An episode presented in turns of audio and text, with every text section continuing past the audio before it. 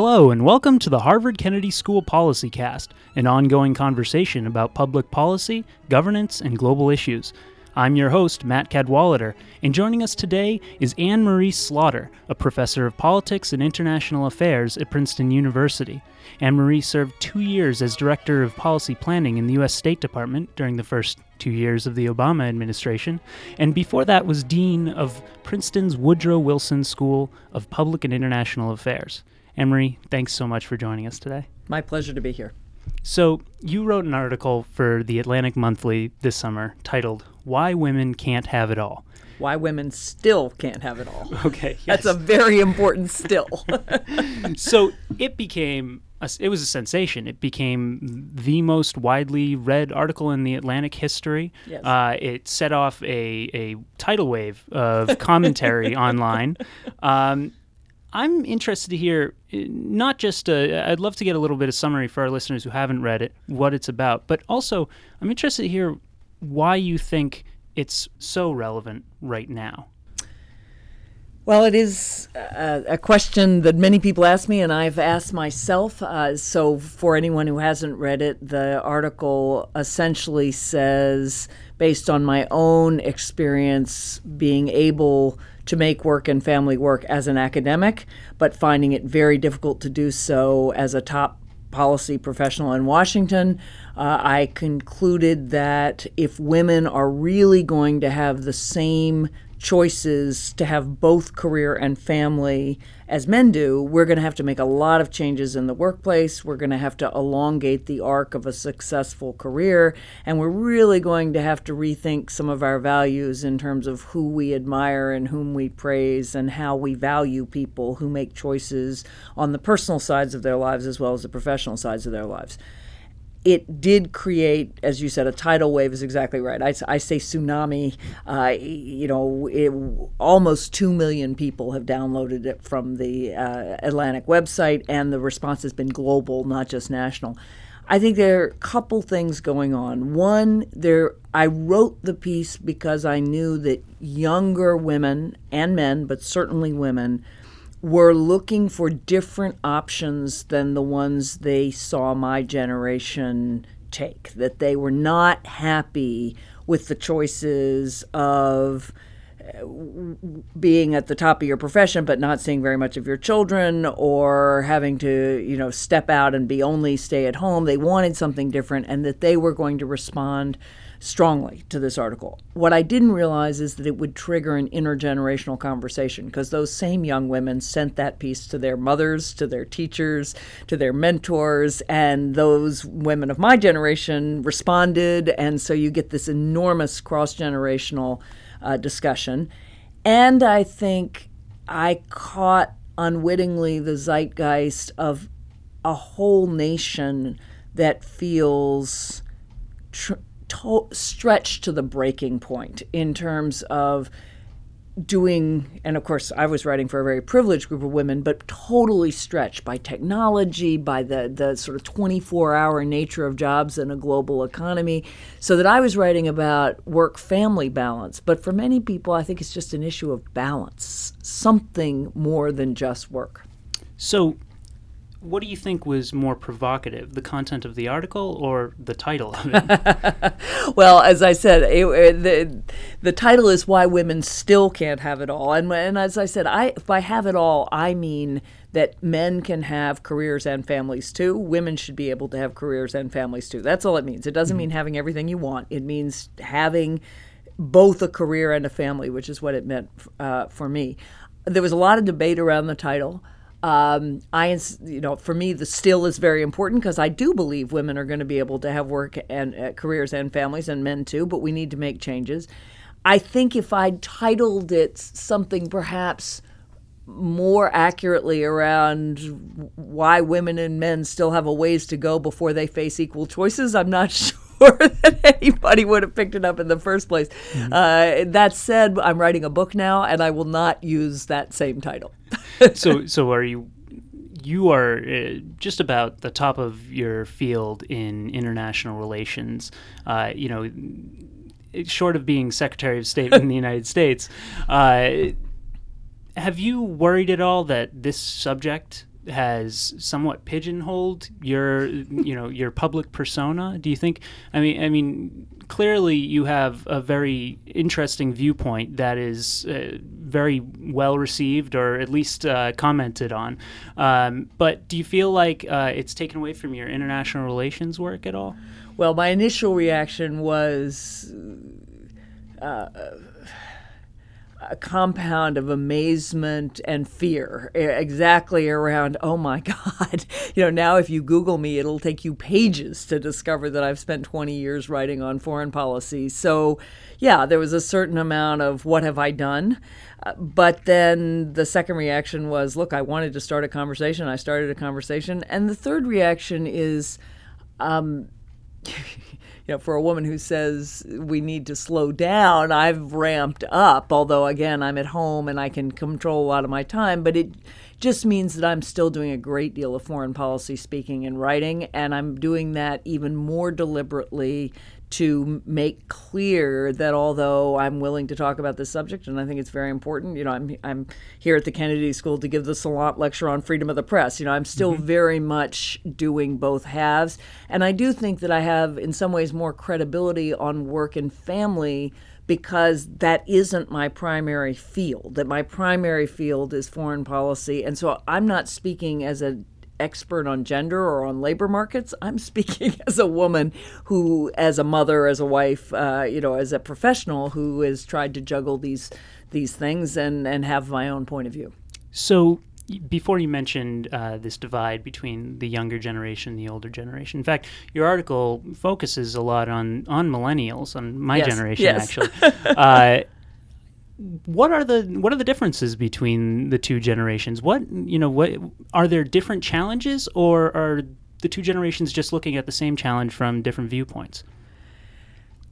That's a it's a great question, and and part of the reason to write a book is to figure out some answers. I, I do think your generation is different in many ways, and I, one of the other things I spent a lot of time on is technology and foreign policy, and I, and I spent a lot of time in the technology world, which in which world I am a grandmother because everybody, you know, if you're 35, you're old in that world, much less mid 50s. So, I um, I do think your generation has a different attitude toward what you want out of life. Part of that is a reaction against you know two decades of intense globalization of the economy finance you know work work work the captains of you know masters of the universe sort of culture part of that you're in a world where there are fewer jobs and you are ex- having to think about choices part of it i think you're in a world where if you want to start an ngo or work for a cause that you really care about you have the technological tools to do it in a way that certainly in my generation you didn't. You know, you you really would have had to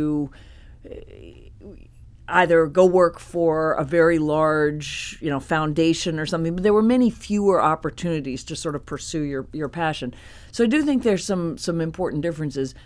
But I also think you are a generation that takes for granted much of what my generation and above all the generation ahead of me of women fought for very hard. My students don't believe it me when I tell them, look, you know, when I was in law school in the 80s, which isn't so long ago, I'd never met a woman doctor or a woman judge ever, right? And wow. the idea of a woman secretary of state was unthinkable. So they they don't understand that, you know, my mother's generation couldn't even go into the workforce. My generation could go into the workforce but still faced a fair amount of real discrimination and but for the women ahead of me, I'd be nowhere. So one thing my generation worries about when we look at your generation is this this this progress was hard fought. Don't particularly to the women, don't give up on it. Don't all go home and and and render this tough fight for naught. Let's find a way that women and men can be can have both work and family. One of the things that uh, seems to have changed, especially as women have really, you know, y- your generation's progress really, uh, you know, since the 1970s to today, uh, one of the things that has happened uh, kind of in the same time is uh, wage stagnation. Hmm. And I'm interested to hear how you think wage stagnation has impacted this process. And by that I mean, if before families could rely on having just one parent, Right. uh, you know, basically provide for the family. Um, families need two parents working Right. nowadays to to live. Um, so there's you know even if even if there were uh, you know if even if you were split time between uh, a mother and a father equally, um, there's just less family time in in totality. Is that part of it? That is definitely part of it. Although there is there are some very interesting studies that show that parents, particularly mothers, actually didn't spend that much time directly with their kids even when they were at home. So you have to control for, you know, being at home versus time with your children. There's a lot of other things that mothers do, but I definitely think life is just much more squeezed. Absolutely. When you've got two parents who are working and juggling children. And I was writing for a very privileged demographic. My article assumes you have a choice about how much to work and whether to work at all. For the majority of American families, there is no choice. And for the majority of American families, the issues are not just flexibility of work, but it's access to good daycare, it's access to good schools, it's health care, it's the ability uh, to make a life work uh, with even with two people working uh, and and with children. So I think I do think it's it's interesting to think about sort of the overall trade-offs between work and family. I come at it from the particular point of view of a world in which I saw many women growing up who I know would have been happier had they had jobs. So they were at home mm-hmm. and they were certainly had plenty of time for their kids. They did lots of other things, mm-hmm. but I know that they would have felt that they needed as Virginia Woolf said, a room of their own. They needed to define themselves as as professionals in addition to mothers. So when I look at that, I don't see this rosy world of oh, I had all this time for my kids. I see a world in which women had fewer choices, and I personally would be a terrible mother if I didn't work. I mean, and my kids I think would be the first to say they don't want me around all the time. So somewhere in there, there's a there's spectrum. For, there's a place for individual choice. Uh, but the, the there is also the need simply to make it easier, particularly for working families that don't have choices. So uh, one piece, one news item that came out, I think it was shortly after your article, was um, uh, Marissa Mayer was Yes. named the uh, CEO of Yahoo, and uh, although that is, you know, obviously a significant achievement, I think it really uh, stayed in the news cycle because she, at the same time, announced that she was pregnant, Right. um, and uh, there was a lot of talk over, you know is that the right thing to do? Is that you know all the back and forth that you might expect? Um, do you think that her example proves your point that women can't have it all or can have it all, or eh, do you, how how does she fit into into the you know the the story that you've Well, so the the um, tagline on my article says, you know, women who have it all are rich, superhuman, uh, and in charge of their own time. And she's all three. She's very wealthy. She's, by all accounts, an extraordinarily talented and high energy woman, and she's CEO. So my whole point was, it's not that there are no women out there who are making it work. It's that the women who are making it work are not the majority, and we see that because we don't see women at the uh, equally represented at the top. And I think she's a great example. Now, on the one hand, my view is that's terrific. I mean, I'm for all women who make it to the top. I think that's great, and the fact that she's doing it at 37, terrific. I want to celebrate those achievements. And yes, she went back to work early. I, I never stopped working. I was an academic, so you know I could I could write from from the hospital if I wanted to. I think that's a that's fine. I don't think that should be the norm. That most women should be expected to do that. And does she does she make it more difficult for you know, I think there are certainly still plenty of people out there who want to believe that you do not have to adapt to a workplace in which people are both providers and caregivers, who would like to think you can just pretend that it's the same when you have people who give birth right? Mm-hmm. And and who nourish that child for some period of time and who you know somebody has to be home so maybe it's the father but it's got to be somebody i think yes there'll be people who look at that and see see there's no problem but on the other hand it just it shouldn't take you more than a moment's reflection to realize look a woman who can be ceo and who was already fabulously wealthy from google is not going to be the you know role model. She can be a role model in terms of her achievements but she can't be an emblem of what, what most professional women uh, need or or want. Well given that this is the policy cast, yes. I'm interested to hear uh, if you think that policy really has a role in this discussion.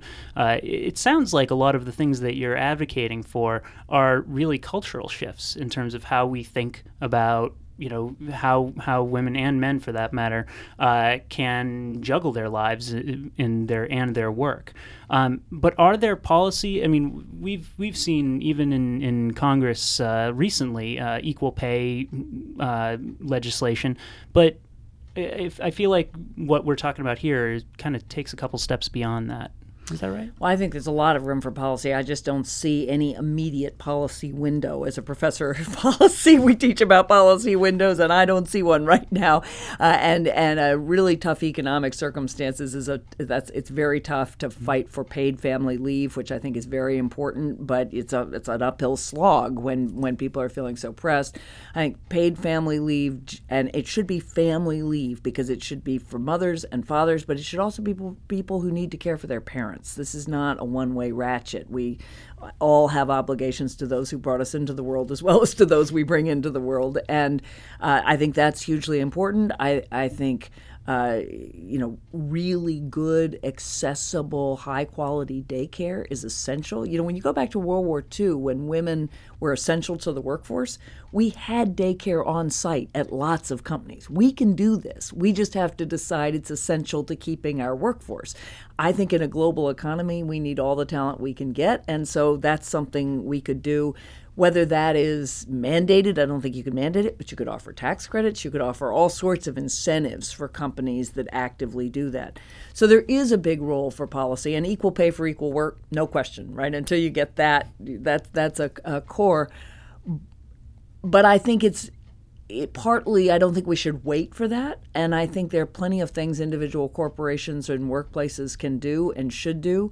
And I think having this conversation is critical to the norm shift. I use the example of smoking. You know, in, in 10 years, smoking went from being Marlboro Man cool to being really something that you were embarrassed to admit you did, if you still did it at all. Mm-hmm. And I want us to get to the place where, you know, a workplace that does not think actively about how you accommodate caregivers and providers both as part of retaining and attracting great talent, but as part of investing in the next generation as as a member of society is a is a corporation that is just really out of the mainstream uh, with with public norms, private norms have you seen uh, uh, in other countries systems that have produced the kind of work-life balance that um, you know we, we would want to strive for? Oh well, yeah. I mean, but but you know, in Scandinavia, you see it's extraordinary, and people say now